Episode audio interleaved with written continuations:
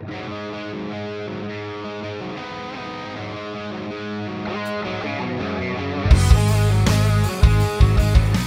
Well, hello there, and welcome to Joel Johnson's Money Wisdom. I'm John Stillman. Joel Johnson is here. He's a certified financial planner and the CEO of Johnson Brunetti, the official wealth management partner of the UConn Huskies. He's the host of Better Money every weekend on TV on WFSB Channel 3 on the Saturday and Sunday morning news with Kara Sundlun. Also on WCVB Channel 5 in Boston. He's written eight of his own books, including most famously The Money Map. And Joel, it's always great to get your wisdom. What's happening? What's on your mind today? Well, I'm excited about the show today. We're going to talk about housing. Listen to another segment of my what I was so honored to have this interview with David Lehman, who's uh, one of Governor Lamont's right hand top advisors. And uh, if those of you that have not heard the podcast, the clips from the podcast, or go to my Joel Johnson's Money Wisdom podcast and listen to the entire David Lehman interview. It's absolutely fantastic. Uh, it made me feel real good about Connecticut and our future here. We've had some problems here, and I think they're getting fixed. And I think David and I believe the governor at this point has a much better understanding of what's happening in our state and some of the problems that need to be fixed than we've had in quite some time. Certainly, in my opinion, the last administration here in the state. So, um, just really excited about uh, digging in a little bit more to this interview and some of the subjects of this interview. And then, of course, we'll take some of your questions that you constantly send in. And if you have questions, um, if you have particular topics you want to hear about on this radio program, it's radio at johnsonbrunetti.com, radio at johnsonbrunetti.com. You can ask us any question and we will answer it here on the air. So, since you mentioned the David Lehman interview, let's actually listen to another clip from that. Again, well, we've made the entire interview available as a Money Wisdom podcast. So, if you want to go to wherever you consume your podcasts and search Money Wisdom, you'll find from a couple of weeks ago, the David Lehman interview in its entirety. Again, David is the commissioner of Connecticut's Department of Economic and Community Development. Joel talked to him for about half an hour. You can find that whole thing. But I wanted to play for you today this specific uh, part of the conversation about housing density and affordable housing in Connecticut. I was for many years part of the National Association of Home Builders, the local chapters here, because I had so many clients that were home builders. And that was a t- constant topic of conversation that in order for them to be financially successful with developments, be, because they had these large minimum lot sizes and so much set asides as far as um, open land and so on, that they really struggled to build these medium sized houses, more affordable houses. And um, I, am glad you're talking about that because that's a real issue. You know, my my kids have gone to school in other places except for my uh, my third boy who went to UConn, and for them to move back here, if they if they choose to move back here, it's a real challenge for them to buy a home. Yeah, and I think, and again, this this comes down to right the the locality. The the governor, we can we can encourage this, but at the end of the day, you know, the the local um, zoning laws, the local planning boards, they, they need to, to, to want this. Um, and, that, and that's how this is going to work ultimately. And, you know, when people want to compare us to a state like a, a Florida or Texas, the, again, that there's a big cultural difference there. It's not about, you know, one person wa- waving a wand. You, you, we, need, we need to be able to seek that and enable that type of development. And, and I think you are seeing more of that. Again, you're certainly housing starts last year were, you know, they're not, they're not where they were at the early 2000s during the real estate boom, but, you know, they, they continue to be at elevated levels in particular in places like Stamford and New Haven. And, and I think those are areas where we want to continue to see more dense housing. And, you know, we can debate if it's affordable or not. I look at median uh, home prices relative to incomes uh, across the country, and Connecticut looks okay. We're, we're, certainly not inexpensive, but I think there's this perception that um, the average house in Connecticut is expensive. Uh, I, I, would I would differ with that, that individual. I think we we look on a, on a home price basis, we look uh, fair relative to the country. Again, that was a short clip of Joel's interview with David Lehman, who is the commissioner of the Connecticut Department of Economic and Community Development. You can hear the entirety of that interview on the Money Wisdom podcast. Let's use that as a springboard to a, a larger conversation about housing and, and what you're seeing with your clients. I know you probably have a lot of people who are maybe looking to downsize to a smaller house, maybe some people looking to sell their home here locally and move elsewhere. Some people are looking to buy a second home or already have a second home and are trying to figure out what they're going to do from a primary residence sort of perspective. What are you seeing in general and how are you advising people and what's in most parts of the country, a pretty hot real estate market. I think you know, if we were to talk about this question that you're asking me, John, about two years ago, what we were saying is you know, retirees, people that have retired, are trying to figure out how to get out of Connecticut, uh, how to move south. And that was the general overall theme. They had um, had it, they were a little bit discouraged. Again, I, I don't want to beat up on you know the government here, but the previous administration, I, I, don't think did as good of a job as the current administration. And, uh, and when I say administration, I mean state um, administration. I, I don't think they did as good of a job as Governor Lamont and his team are doing in addressing some of the issues in Connecticut. And so, two years ago, again, we had all kinds of people trying to move south as quick as possible, and we have seen that shift a little bit. And so what's happening now is some people are downsizing, some people are still moving to other parts of the country. Many people are staying because they feel like the benefits of being closer to children and grandchildren um, outweigh maybe saving a few bucks on some taxes and things like that. And so we're definitely seeing a change in the attitude.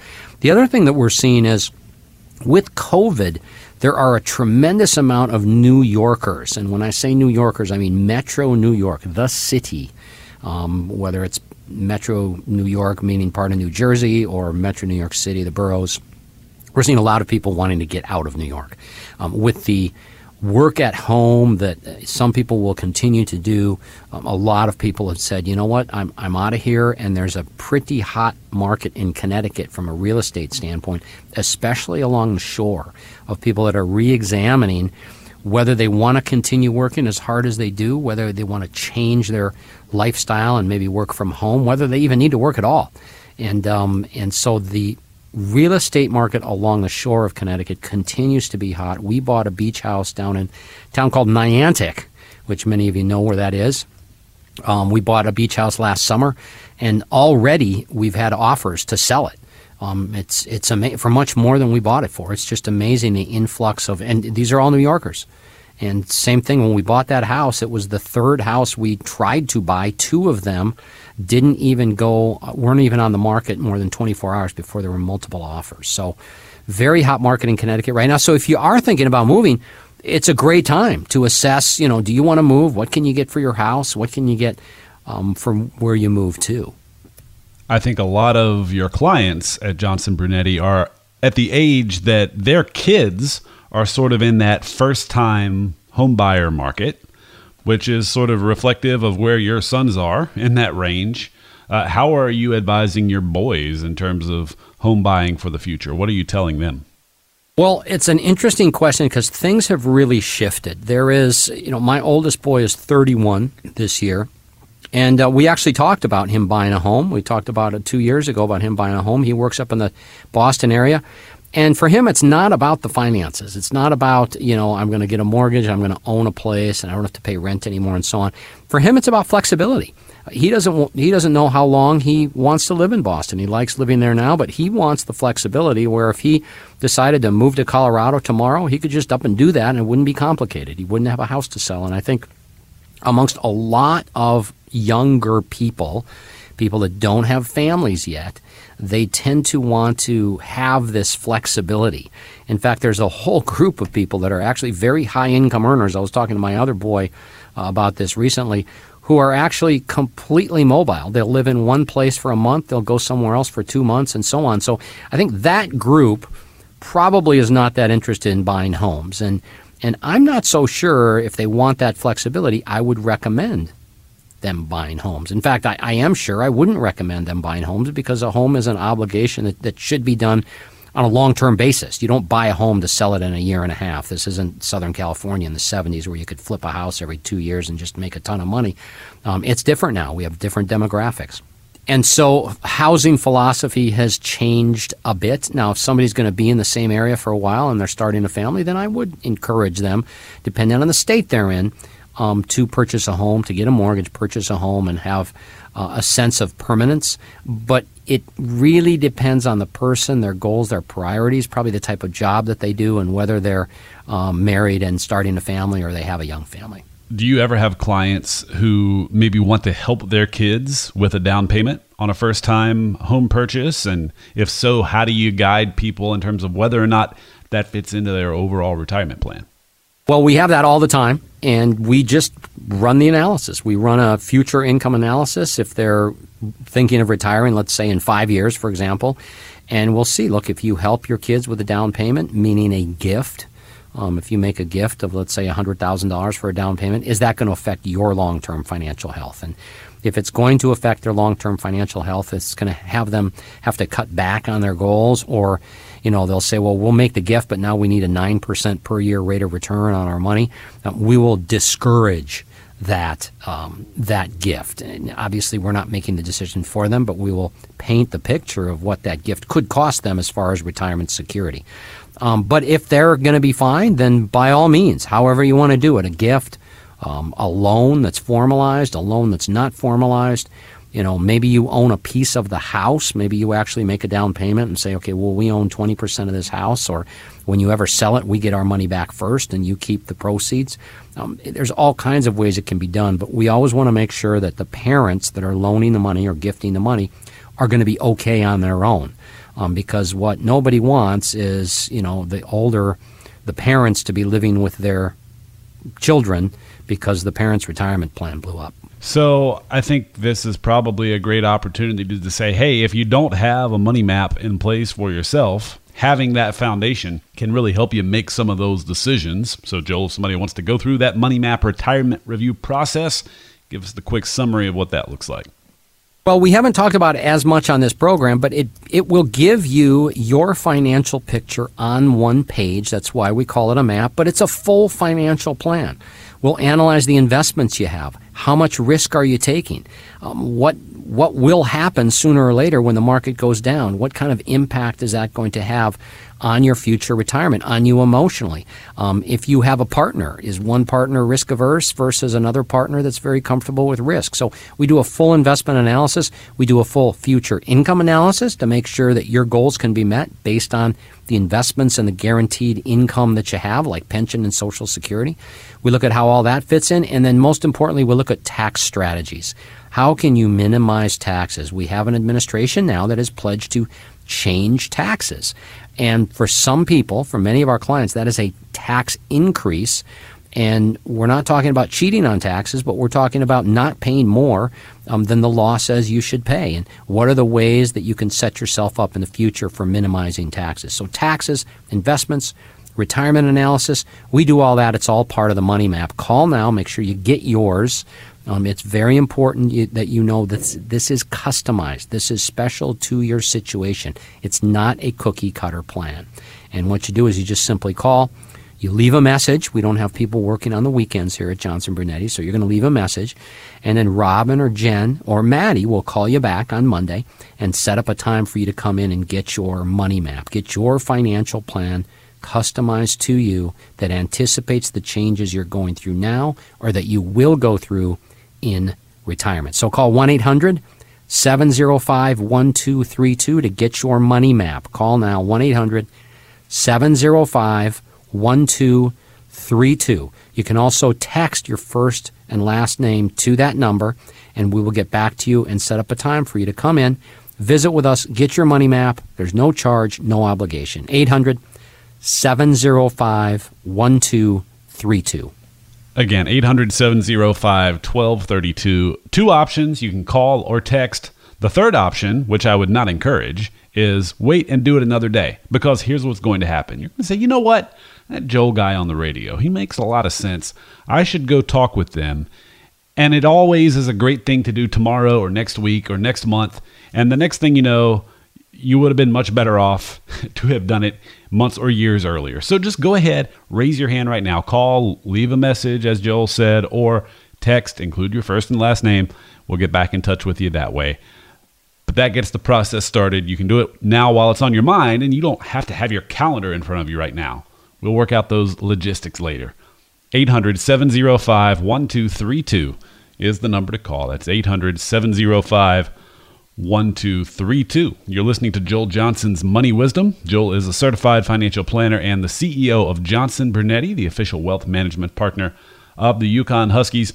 Joel, we were talking about housing for the first part of the show, and let's stick with that theme as we open up the mailbag here. We'll start with Joseph because he has a housing related question. He says, The market in my area is so hot right now that I'm tempted to put our house on the market and get top dollar for it because we plan to retire and move to the mountains within the next three to four years anyway.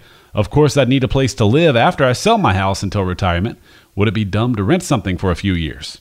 Well, I don't think it would be dumb at all. As a matter of fact, if you analyze now what you're paying in rent versus what it costs you to own, the renters come out ahead of things. Um, if you own a house right now and you're renting it out, uh, competitive rents here in Connecticut, they won't even cover the mortgage if you have that mortgage on 80% of the house. So um, I don't think it's a problem at all for you to sell now, take advantage of the hot market, rent for a while. Like we were talking earlier, it buys you flexibility. Um, you can rent for a year here and a year there. You can move after six months. You can leave for vacation and have everything taken care of. Just lock the doors and walk.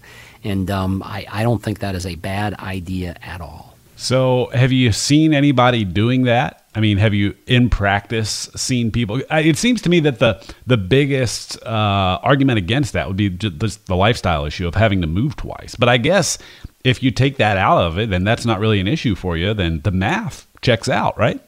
The math absolutely checks out. And, you know, you ask if we've seen anybody doing that. We've had numerous clients sell their home and rent.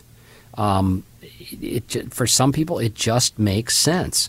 It costs a lot of money to maintain a home up here in the Northeast, in Connecticut. If you have property taxes of ten thousand dollars a year, so that's what eight hundred and whatever dollars a month. Let's just call it eight hundred. I think it's eight hundred and thirty-three dollars a month, and then you have home maintenance and let's say that's another thousand dollars a month or so over the course of a year. Well, that's just that's eighteen hundred dollars just to maintain your house. Just property taxes and any kind of things that would come up around the house. Then, in addition to that, you have all your utilities and so on. So you'll probably find that it's costing you $2,500 to three thousand dollars for the average house just to be in that house. You can rent a pretty nice place, not a mansion, but a pretty nice place for that type of money every month and buy the flexibility. So again, it's you're you're buying flexibility. You're buying the ability to in a moment's notice make a decision and move on it without having to sell a house in the future. The other thing is some of you have a massive amount of home equity built in your home that's just dead money. Um, it's just sitting there in the home, and you sell that home, and now maybe you can reinvest that money and um, take other money and pay rent with it, and now maybe you've freed up you know, 400, 500, 800,000 dollars to put into various investments and have that money liquid instead of locked up in the equity of your home. And even if the math doesn't check out, maybe it's a little more expensive to go the rental route for a few years in the grand scheme of things. But it's like you've I've heard you say at some of your classes where you say, "Look, did everybody drive a bike here tonight?" No? Well, then maybe the cheapest option isn't always best. Sometimes you're making a lifestyle choice that, yeah, it might cost you a few dollars more, but it might be worth it. Yeah, there's no question about it. I mean, and, you know, it's not even has to be a bike. I mean, did you drive a Yaris here? Has anybody ever rented a Yaris? That's, that's you know, real cheap to drive. Um, no, most people they come to our workshops and they're driving very nice cars, and so it's not always the cheapest option. In fact, you know, people that I have to be careful here, but people that spend an inordinate amount of time trying to buy the cheapest thing possible are many times not very pleasant to people to be around. And so most of our clients are not like that. They they understand that you get something when you pay for value, that's a win. When you pay for time, that's a win. And so again, you know, this is about this discussion about whether owning versus renting. There is more to it than just the money part of it. You're absolutely right, John. All right, thank you, Joseph, for that question. Uh, let's go to who should we go to next? Uh, let's go to Leah. Leah says, I didn't have a relationship with my mom for the last 20 years, but she just passed away, and apparently I was still in her will this whole time, along with my aunt, who was my mom's sister. So I was surprised to learn that I'm getting about $300,000 that I didn't expect at all. Some of it is in an IRA, some is in a TOD account with several different stocks and then there's her house, which needs to be sold and proceeds divided between me and my aunt. How should I handle these different assets to A, get the best returns moving forward, and B, also pay as little as possible in taxes? Pretty loaded question, Joel, but what's the uh, overall summary of what we should be thinking about here? Well, the first answer to the question is I, I, don't know what the rest of your financial situation is. So I really need to know the rest of your financial situation to make any kind of recommendations on how do you invest the money to get the best return. Because sometimes it's not always the best return. Um, it might be the best return with a few caveats like liquidity or there's certain amounts of money that you don't need for at least 20 years and so on. From a tax standpoint, that inherited IRA under the new rules has to be drained in 10 years. So it used to be you could stretch that those payments out over your lifetime. You could leave as much money as possible inside that IRA and just let it grow and grow and grow and take a tiny bit out. Well, the tax rules have changed. And now you have to drain that IRA in 10 years. So that can be a tricky tax situation. You're going to need some tax help there. And so those are the, the two big things, right? The rate of return, I can't tell you exactly how to get the best rate of return without knowing the rest of your situation. I can't tell you how to how to invest that money. Um, when you want to use the money, that's really important. Who's the money for? If you don't need the money and you want to pass it on to kids, that's another issue. You can actually do something called disclaim the assets, and if they're if the will reads a certain way, they can go right down to your kids if you don't need the money. So, much more complicated answer than just, you know, me giving an answer on the radio. We really need to sit down with you and find out exactly what the rest of your situation is, including your family situation, your goals, um, and and so on. All right, last question today is from Ruben, who says, My goal was to get to $500,000 in my 401k before retiring, but I'm only at $420,000 right now and don't think I'll have the patience to work more than another year. I do have some other assets. How much does a person need to have to be able to retire comfortably? Well, Ruben, that depends on how much income you want to take. So the first thing you need to decide is what kind of income do you want? Pretend you're retired today. Because some people get caught up in rate of return in the future and inflation and so on. Don't worry about that. That's a good certified financial planner's job is to factor in all those all those items. Just pretend you were retiring today. How much cash, or you are retired today, how much cash do you want to spend every single month. That is the baseline to deciding how much money you need to retire. We can factor in inflation in the future, the fact that you need raises. We can factor in when Social Security kicks in, how you take Social Security, any kind of pensions, whether you have long term goals of leaving money to someone. We factor all that in. But the most important question you can answer, and if you can't answer this, we can't really start with a good financial plan, is how much money do you want to spend every single month? And sometimes people get hung up. They say, well, I'm not going to retire for 10 years. I don't know. Forget about that. You're, you're getting ahead of yourself. Pretend you're retired right now. How much money do you want to spend every month? And then it's very easy for us to run future projections, factoring in inflation and rate of return on investments and guaranteed sources of income like Social Security. We'll do all that work and tell you if you have enough to retire based on that income need that you want. So that's step one. Everything else can be done, but you have to decide what you want to spend every single month. So, again, the Money Map Retirement Review can go a long way in helping you answer some of those questions. If you'd like to come in and go through that process, Joel will give us the 30 second summary of everything that somebody will learn when they come in for the Money Map.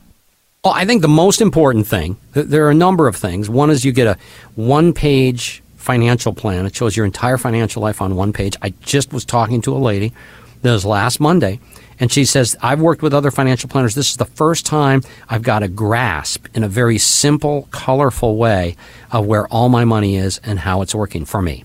And so that's what you get with the one page money map. But one of the most important things people get is that income projection. Do I have enough to live for the rest of my life according to my goals and dreams? And what rate of return do I need on my money? That's what you get. So give us a call. Get your custom money map. It's unique. It's not cookie cutter. You hear me talk about it all the time on this program, but it is not cookie cutter. It's custom to you. Call 1 800 705 1232. No charge, no obligation. Call 1 800 705 1232. Cost you absolutely nothing to come in and start that money map review process. 800 705 1232. As Joel said, you'll get a copy of one of his books when you come in for your visit. It'll be an educational experience for you at the very least. 800 705 1232. Call or text, whichever's easiest. If you're texting, include your first and last name. If you call, just leave a message. We'll reach out to you later and get that scheduled for you. Again, one more time 800 705 1232. Thanks so much for tuning in to Money Wisdom. We'll talk with you again next week, same time, same place, with Joel Johnson, certified financial planner and the CEO of Johnson Brunetti. Have a great week. Money Wisdom is sponsored by Johnson Brunetti, investment advisory services offered through JB Capital LLC, a registered investment advisor. Insurance products offered through JN Financial LLC. Johnson Brunetti is a paid sponsor of the UConn Huskies athletic program. Better Money is sponsored by Johnson Brunetti.